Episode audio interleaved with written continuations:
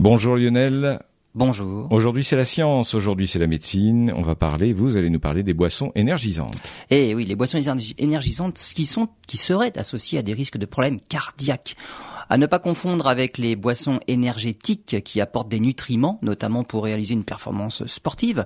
Les boissons énergisantes apportent un regain d'énergie, grâce notamment à des substances psychoactives qui réduisent la sensation de fatigue.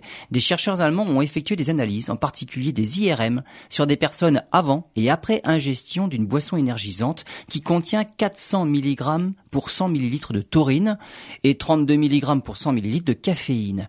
ils ont l'activité du cœur et ont noté une augmentation de la tension cardiaque dans le ventricule gauche. C'est là où arrive le sang en provenance des poumons avant d'être envoyé dans tout le corps. Pas de changement dans le rythme cardiaque, mais le cœur est devenu moins contractile.